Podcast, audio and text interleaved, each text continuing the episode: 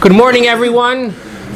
Crazy about Pesach. Pesach makes me crazy. Today we'll learn some of the craziest things you've ever heard about Pesach. At the same time, we're going to understand how whatever we do, essentially we could we could be doing more if we only understood why we are so crazy. Rabbi Avram Yeshua Heschel of Apta, the Apter of, his wife was in the kitchen the day of Pesach. A few hours before the Seder is about to start, someone knocks on the door. Someone else opens. One, someone else that was hanging around the house opens up. And there's two men, two beggars, and they ask, Do you have any matzah that we could use for our Seder? Okay, the, the attendant who opened the door looks around and they see a beautiful package of matzah wrapped in this wonderful napkin.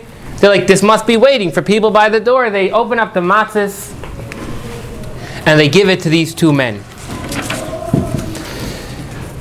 The Rebbetzin finishes up her work and she's looking around and she sees the empty napkin. And she knows she's in, she's in for it. Those matzahs were the matzahs that her husband had baked just a few hours prior. The ultimate matzahs are baked Erev Pesach. And he baked them to the highest standard with every type of stringency imaginable. His personal six matzahs for the Seder. These were the matzahs, and they're gone. What could she do? She tells her husband, it's not going to be good news. What happens? She goes ahead. She finds three matzahs of regular standard, places it in the napkin, wraps back up the napkin as if nothing happens, and leaves it alone. No other choice. Her husband goes ahead, performs a Seder, enjoys the matzah. Every life is beautiful. She completely was able to ignore the issue. Following Yom Tov, a couple a husband and wife come to Reb Avram Yeshua and they tell him, We're done. We need a divorce. So the rabbi says, Tell me what's the issue? What happened? And the husband says, This is very, very serious. I have a custom on Pesach that nothing is allowed to touch water. No matzah whatsoever is allowed to touch water. And therefore, I told my wife that we need to have specific utensils to be able to deal with this standard, and she wouldn't listen to me. This is horrific. She is breaking the holiness of Yom Tov, and we're done. The rabbi listens, and he calls in his wife. And he says, Wife, tell me about the matzahs that I ate the first night of Pesach. Tell me, what do you know about them? And she starts ecking and becking. And he says, No, no, don't, don't be worried. Tell me. And she says the whole story how the matzahs had been laying out in a napkin they had been given. And this, so Rabbi Avram, Yeshua Heschel turns to this couple and he says, Look, my matzahs were given away. My special, special matzahs, I didn't do anything about it. Let's, let's look past this issue. And because of the incident that happened with him, this couple was able to ignore what had happened. You know, when it comes to Pesach, I'd like to share with you the following article I found. It's an amazing article. It says, famous quote, this is not their credit. Dust is not chametz, and your wife is not the korban Pesach. She's not the Passover sacrifice. That's A. B. Don't confuse Pesach cleaning with spring cleaning. Focus on the chametz. Oftentimes we start cleaning for Pesach and we get confused. We need to clean, all our cabinets have to be organized. Let's not confuse the two. Pesach only requires, doesn't require any order. You don't have to revamp everything. It requires making sure there's no leavened bread in your house. Number three, you don't need to remove your wall to wall living room carpet. Vacuuming is sufficient. Treat yourself to steam cleaning. Thank you to Astor Carpets. Okay, it doesn't say that part. you don't need to remove large bookcases from the wall. Please don't dismantle your sanitary H2O flow system excess food eliminator, aka toilet. Do what is reasonable. You may hire outside help and make it easier for your wife, make it easier for yourself. Remember that preparing for Pesach is not only about searching for Pesach behind the refrigerator, Chametz can also be hiding in your cabinets, your character traits, and the way you treat others, especially your wife. Make sure to buy her something special for Pesach. Why are you looking at me? So when it comes to Pesach, sometimes we do overreact. But there is good reasons for it. You know, you walk into a home before this past Shabbos, I walked with two of my students on Shabbos to a fellow who davens here very often, and by his house, his wife was telling us that one time my father went to visit them like months before Pesach, January. And he walks inside, and this woman is relating the story, and, and she, she's freaking out about Pesach. She says, Crazy, Pesach is coming in a few months. So she relates that my father responded. He said, Don't worry, this goes on in every home. You know, it rela- every home is crazy about Pesach. You know, when we talk about Pesach, I'd like to show you just how crazy we are. Let's look at this chart. Front chart, if you don't have it, there are more handouts around. Let's please hand them around. Pass, oh, uh, pass one to Yitzchak, please.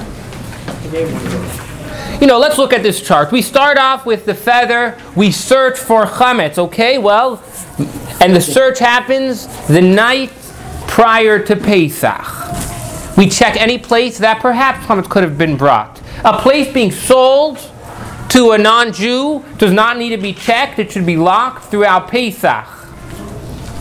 Let's continue down. Okay, we search. Well, if we don't find chametz, that's, that's the end of the conversation. There's no continuation. You didn't find? Wonderful. But chances are you will find chametz. Maybe you have some chametz in your freezer. Well, if you found chametz, look at the options. If it's before noon of Erev Pesach, well, then you have two options. You could nullify it, you, and which we do. You read a prayer and you say, This chametz has nothing to do with me. Anyone who wants could take it. You could sell it to a non-Jew, which this we also do. We write a contract to a non-Jew saying, you know what, please buy my chametz for me over Pesach. If you found the chametz a few hours before Pesach and it's too late to sell it anymore, well, if it's on Yom Tov, on Yom Tov you can't do anything. Yom Tov it's muktzah. Chametz is not allowed to be touched, so you cover it and you burn it on Chol HaMoed as you could see with that bowl. If it's Chol HaMoed, it's a day where where making fires and touching items is, accept, is acceptable, so then you could burn it. Just over here in this chart, you see there's a lot going on. There is a lot going on when it comes to searching for chametz. Let me share with you some additional items about chametz. Um, Menachem, please bring a chair for Alan. Thank you very much. You know, if you could turn the page and follow me on the with figure 2, 3, 4, 5, 6, and 7 on page number 3. We're going to look at these six pictures. By raise of hand, how many Sephardim do we have in this room? One Sephardi. So he will not be worried about what we're going to learn right now. But, Alan, please make yourself at home. Take some food, please. Absolutely. So let's look at kitniot. By raise of hand, how many people are familiar with the word kitniot? Okay, a, a good number. You know, what I wanted to show you is look at figure 2, 4, and 6. In these three figures, you could see you have bags of flour, and let me tell you, this flour is very similar, almost identical to flour made out of wheat, barley, spelt, oats of the five grains, peanut flour. Look at that. Trader Joe's sells a bag of peanut flour. Baker Joe's. Thank you very much. it's from Trader Joe's. Figure four. You have white rice flour. Okay, flour, it looks like flour made out of rice. Figure six is interesting, we'll discuss it, but you also have quinoa flour. And now let's look at the products made from these three flours. Peanuts, look at that bread. Figure number three. Beautiful bread. Figure four, figure five. Look at that rice, that loaf of bread. You couldn't tell it apart from a wheat loaf. Look at those chocolate nut medley quinoa granola bars. Figure number seven. Now, I do not, I am not at all saying that's kosher. I just put the picture there. It, it looks like a normal chocolate bar. Look like a normal, you know, uh, granola bar. And because of this, this picture gives it away. Because of these similarities, that is why kitniot is not eaten on Pesach. Because if someone eats you eat sees you eating this beautiful rice loaf of bread, Moshe Mendel, what are you doing? I'm, they're not going to know that you're just eating, and they won't know. But nowadays they make things. I I like went to Safeway and I saw like this like Pesach loaf, and it looked to me like looked like a loaf of like regular like brownie or regular bread. It looked like it could it could be like you know plummets, but it's has a label on the package saying it's for Passover, and it doesn't have kidney in it, and it doesn't have you know ho- you know risen dough, but and it's for Pesach. Yes, yes. So Joni is observing that today there are many discussions, You're not worried about the and it's a complex issue. Um, you know what is allowed, what's not allowed. I will tell you what's clearly not allowed. What's clearly not allowed is beans, legumes, or peanuts. Anything, we don't eat them on Pesach. And we don't eat items made from them because of this worry, this similarity. I, the discussion, and that's why quinoa I said is a question, and there's a big controversy whether or not it's What about the quinoa, kidneys is because, and that's why Joni is saying today you could find items that look like bread, even though they're not from these items that we mentioned, the peanuts, rice, etc. The reason is because since they're more modern, they weren't around in the times of the Talmud. So therefore, the Talmud didn't prohibit them. So some people say once they weren't prohibited, we're not going to prohibit them either. That is the theory behind Is that it. why the, some quinoa is considered? That's right. Some a lot of people today are saying quinoa is acceptable for that very reason that quinoa was something that wasn't eaten um, in the times of the Talmud in Babylonia, in the times of the codifiers, and therefore in Russia either. You know, in the times of the more recent, co- and therefore because it wasn't prohibited, we're not going to prohibit it. But again, yes, Mendel. But what about why can't we eat the those grains themselves? Why can't we eat rice? We know that we, if I see rice. Look at that rice bread. No, but the rice itself, Yeah. it doesn't look like bread. How are you going to differentiate between eating rice and rice bread? What we what, we don't want any issues. So we said rice bread could come from rice, no rice. Why? I see that you're eating rice. Yeah. I'm not gonna say what are you doing? You eating comments? I know that's But rice. but you could make rice bread out of it, Okay. and therefore we No, no, why can't I eat rice bread? because rice bread But looks it's the like same thing. You're No. still eating only rice. What about Then this person said that he shouldn't be able to pistachios eat and rice. almonds? and- Nah, I'm, I'm eating rice bread. Most most most nuts are allowed on I Pesach. both Yeah, well, ways. that's- I do want to. We have a lot to focus on, and I just brought up this kitnios with these pictures. First of all, it's amazing. You see it in action, and now we could clearly understand what the worry is. But additionally, does Alan? You have a if you have a handout? Please pass the handout back there. Yes. So, but what we do see is we're so worried about Pesach. We're so worried we don't even allow things that may look like chametz. Let me share with you some other fascinating things about Pesach. You know, there's a custom on Pesach if people come to visit your home, you put out food, but you don't request people to eat in your house because maybe they don't like your standards. Pesach, people have every crazy standard. So therefore, if people come to visit you, put out food, but we don't say, "Hey, why are you not eating?" You know, like a good Jewish mother on Shabbos. Why are you not? On Pesach, we don't do that. Many people have the custom to peel all vegetables because maybe the vegetables got in contact with chametz. What about this one? On Pesach, some people don't even say the word bread. Period. There is sources for that. Sugar. It used to be that flour and sugar in stores were sold out of these big cartons, these big barrels, and they had one scooper. You bring me a bag and you tell me how many scoops you want. I put in sugar. You bring me another bag. I use the same scooper for flour. And because that's the way it was in the shtetl, so therefore they said sugar is not allowed on Pesach. Oh, I was, I was told worse than that. I was told by Rabbi Zalman Krems in the town that the factory workers, they, they eat their sandwiches of hummus right near the um, sugar and then touch the sugar, and so hummus can be getting into the sugar that way. Okay, but uh, in, in the shtetl, that, that, that certainly could be, and that depends on the factory. That depends per place. It depends on the government regulations. A lot going on there, but that's an f- interesting point. So if we find a, that OU sugar with the P next to Mhm. Passover, should we not, should we just not have? So it used to be the custom that no one ate sugar because your sugar is coming to the same place as flour. Then people had a custom, let's boil the sugar. If you boil the sugar and you're going to remove any flour, not a problem.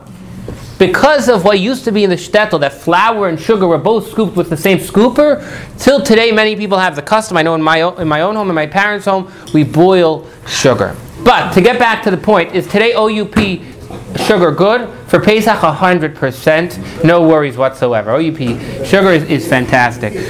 What about fish? Some people have the custom not to eat fish on Pesach. You know why? Because back in Europe it was hard to get fish. So what would they do? They had to import it. How do you go ahead and keep fish for a substantial amount of time fresh? Well, you marinate it in in whiskey.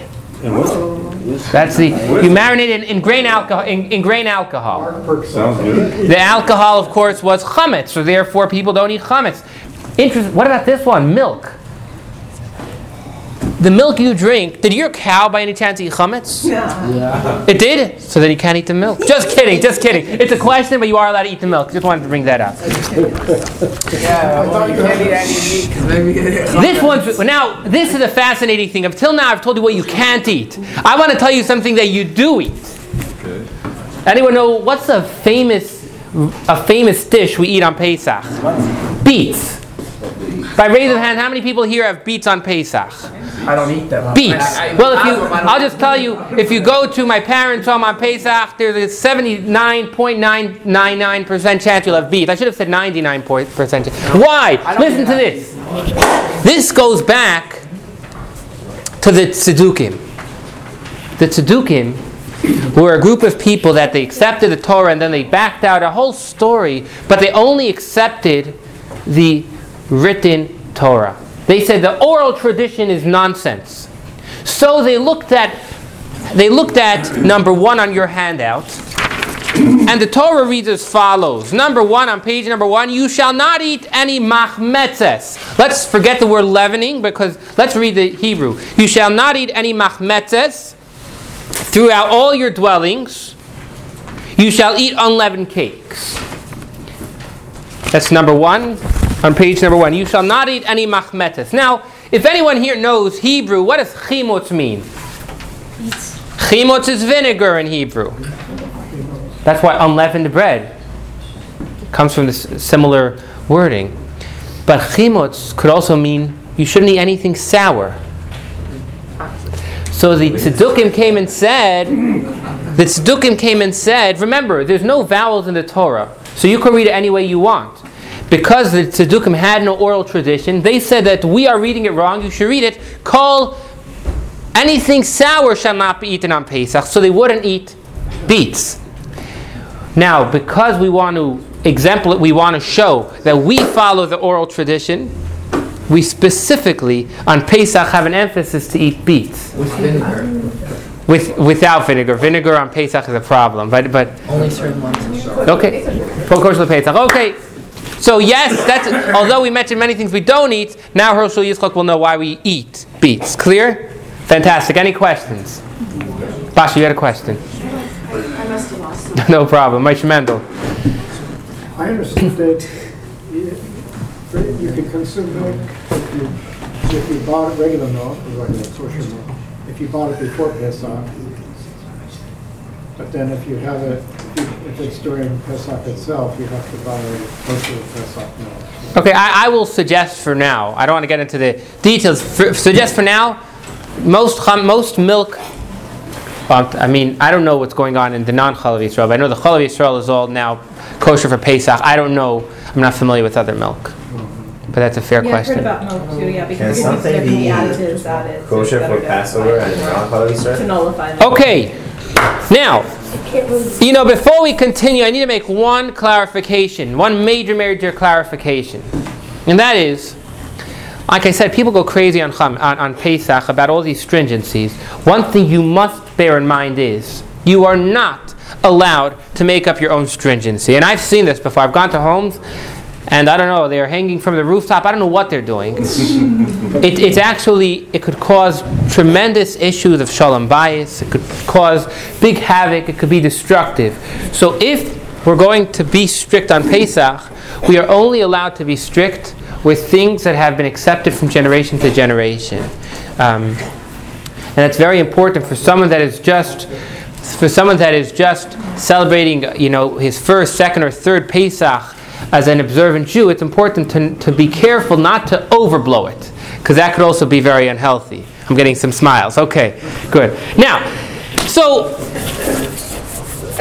so why why do we go crazy about Pesach? Why? Handout in your handout, page number one, number two.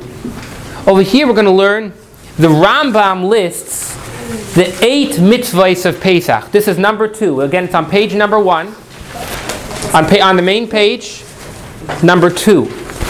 We're going to now go ahead and learn the eight mitzvahs of Pesach. And listen carefully, because if you focus, which I normally didn't do until this year when I was preparing for this class, but if you focus, you will see that these mitzvahs are crazy.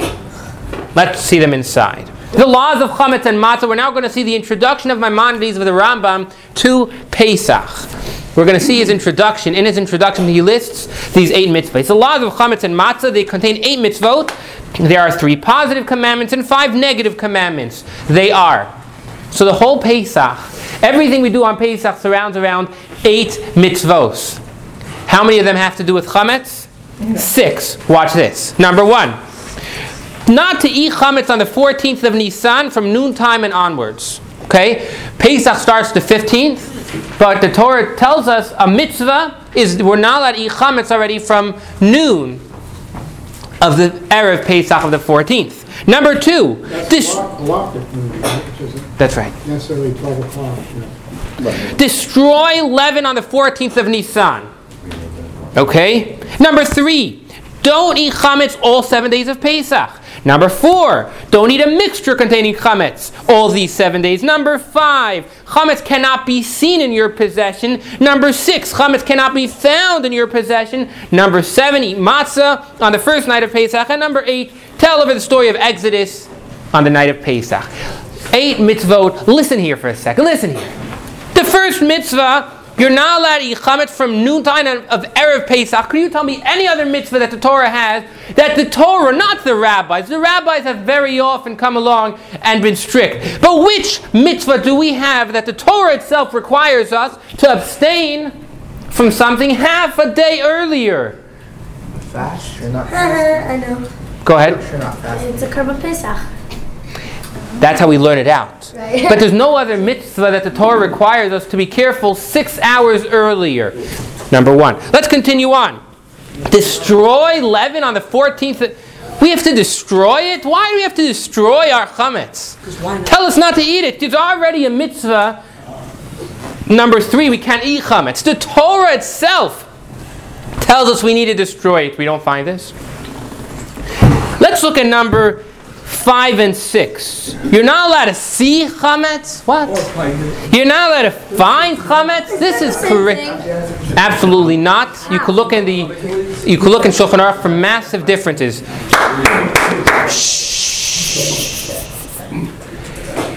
The Torah is very strict. Now, when I talk about the strictness, let me share with you two examples. One example would be meat and milk. If someone cooks meat and milk, what is the halacha of that mixture?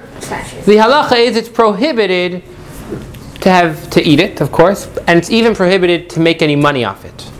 Interesting to note, there's a, there's a, there's a question whether a Jew could work in McDonald's for this reason, even if he's not eating there. Could he work there, and that's because can he make meat and milk items for people?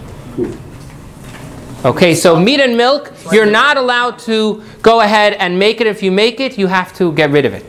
Mm-hmm. You can't even give it to your dogs because that's having pleasure from it. So are you saying they cannot touch that food at McDonald's during that week? I'm talking about the whole year. The whole year. Oh, meat and, now, but what I wanted to say is even this strict meat and milk, which everyone is so careful about, even strict meat and milk, which everyone is so careful about, what is the punishment if you eat meat and milk? You get you get malkus, you get lashes. What is the punishment if you eat chametz on Pesach? Number three in your handout, next page. For seven days you shall eat unleavened cakes, and the pasuk continues. You shall be cut off from Israel, God forbid, if you eat chametz. Karas. Very, very strict. So meat and milk, it's only lashes. Pesach, all of a sudden you're not allowed to see it, etc., etc. Now let's give you another example blood. The Torah says a Jew is not allowed to eat blood. Dam. What is the prohibition if you have blood? Oh, it's the same like Pesach. Yeah. Karas. Very strict. Cut off. But it doesn't say anywhere you're not allowed to see blood. It doesn't say anywhere you're not allowed to find blood. You're not. You're not allowed. It doesn't say anywhere you can't have pleasure. Meaning pleasure means, of course, you can't eat it, but you can't use the blood um, of, a, of an animal for something productive. So we see that the Torah is, is extremely over the top about Pesach. And not only that, let's look at number let's look at number four in our handout. In uh, number four in our handout, we're looking at Shulchan Aruch Harav 44230, and the sh- and Reb Shneur Zalman says the above represents the law itself. Meaning, remember, the Torah is very strict, and Moshe Mendel, right now there's two Talmidim talking, Moshe Mendel, the Torah itself is strict, but that's not strict enough. Because Reb Shneur Zalman goes ahead and says, however, the Jews are holy and have customarily accepted greater stringencies upon themselves. You think the Torah is strict? Well, we Jews, we got together, we had a little huddle, and we said, you know what, it's not enough, let's go over the top. Well, it's, they scrape away even the slightest amount of chametz, even if it is stuck to the walls of a house or a utensil. Everyone knows that you scrape the walls on Pesach. This is Basic stuff, bro. Noach. When was the last time you scraped the walls? That's basic. Yesterday. Yesterday you were busy scraping the walls of your roof, right? Oh, absolutely. What is They have accepted the stringency of scraping down old chairs, benches, walls that have come into contact with chametz. Crazy. That means the Torah is strict, and we come along and say, not enough, let's do more. But let's talk about why we're doing this. Meaning, okay, we've gone over the top. We've said, yes, the Torah is strict. We've discussed all these stringencies. But let's talk about the good stuff. Number five. Someone who is careful not to eat even the smallest amount of chametz on Pesach can be sure that he or she will not sin for the rest of the year. You want to guarantee that you're going to be the best, you're going to be awesome, you're going to be the coolest? Be careful about chametz on Pesach. Ba'er Hativ, quote from the Arizal. Quote from Reb Isaac Luria, he tells us, if you're strict about chametz on Pesach, you're in tip-top shape. So it's worth your time. But, and this is the main thought that I really want you to leave with. What is chametz? What, what is the meaning that we have to destroy the chametz? Why do we? What, what is behind this? And what is matzah? Unleavened. And in order to discuss, in order to discuss this together, please follow me to this back paper of your handout. You know, how do you spell the word chametz? Chet, mem, sadik. Ches, mem, and sadik. so you replace the Ches, mem, and sadik. Let's remember these letters. How do you spell matzah in Hebrew? Mem, Sadik, and Hey. So how many letters difference is there between chametz and matzah? The Hey and the Ches is the only difference. Shh. The Hey and the Ches is the only difference between the two words. Chametz and matzah. Matz, you have chametz, shh, and you have matzah. The Hey and the chametz is the only difference. And these two letters give it all away. Look at look at the two of them. Look at these two letters. They all have a big opening on the bottom. You know why they have a big opening on the bottom? Very, very sad. Very sad. Look back at number eight in your handout. La Pesach Chatos Roivetz. At the entrance, sin is lying. Anyone know where this is a quote from? Fantastic. It's from it's from Genesis 4 7. Yes, but what is it talking about? Well, Hashem is talking to. That's right. To Adam. And he says, La Pesach Chatos Revit. Sin is waiting. At the entrance, sin is lying. Be careful. Sin is sin is running after you. No, at the entrance to the grave.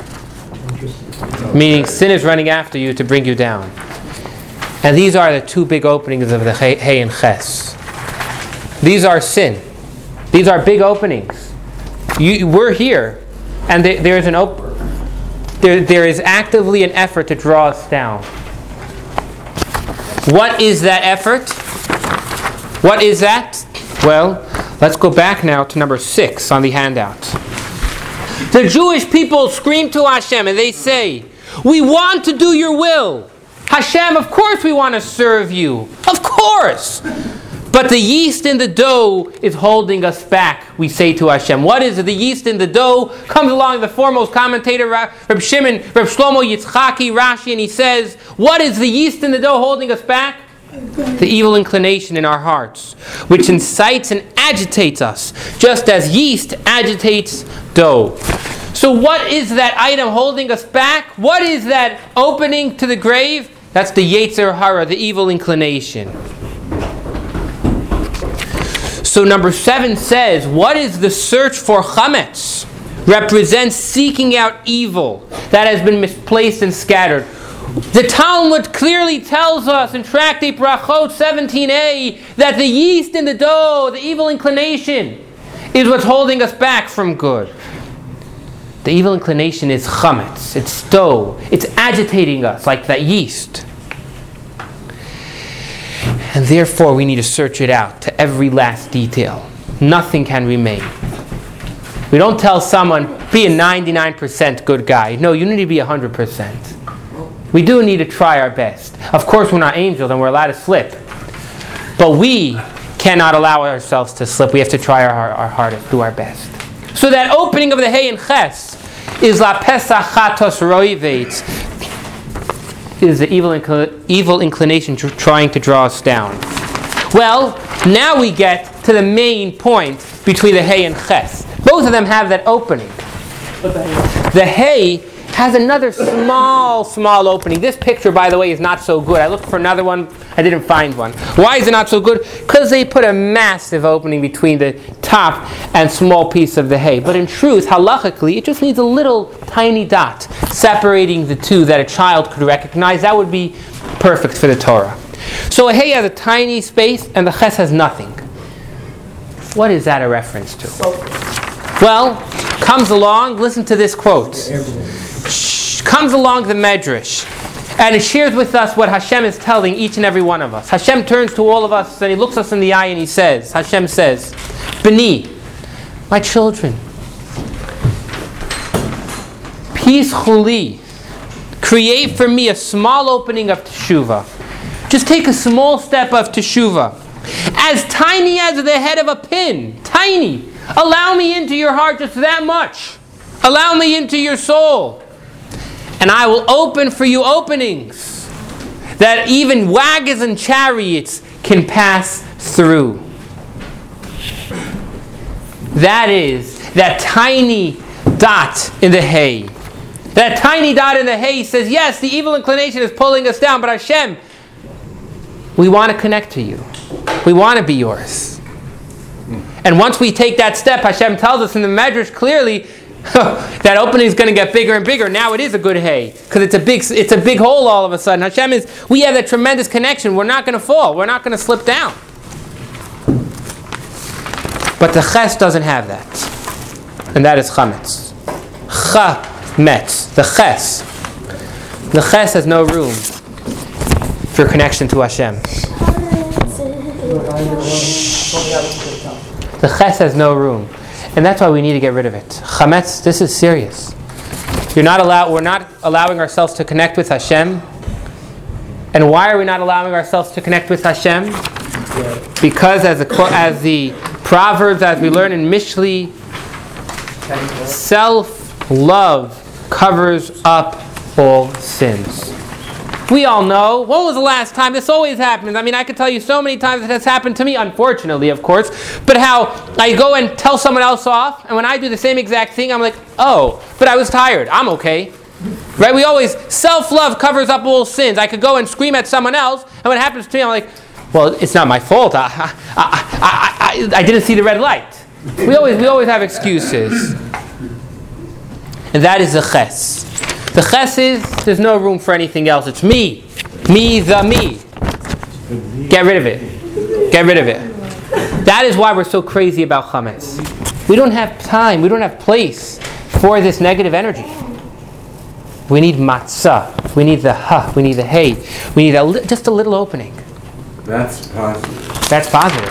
And and Hillel Shlomo, the tremendous energy of what we're saying now is all we need is, is a little positive energy. We're not telling you today you need to turn around your life. That's not at all what we're saying. We're saying you need to just take a small step and Hashem got your back. Isn't that a cool thing? Hashem got your back? That's awesome.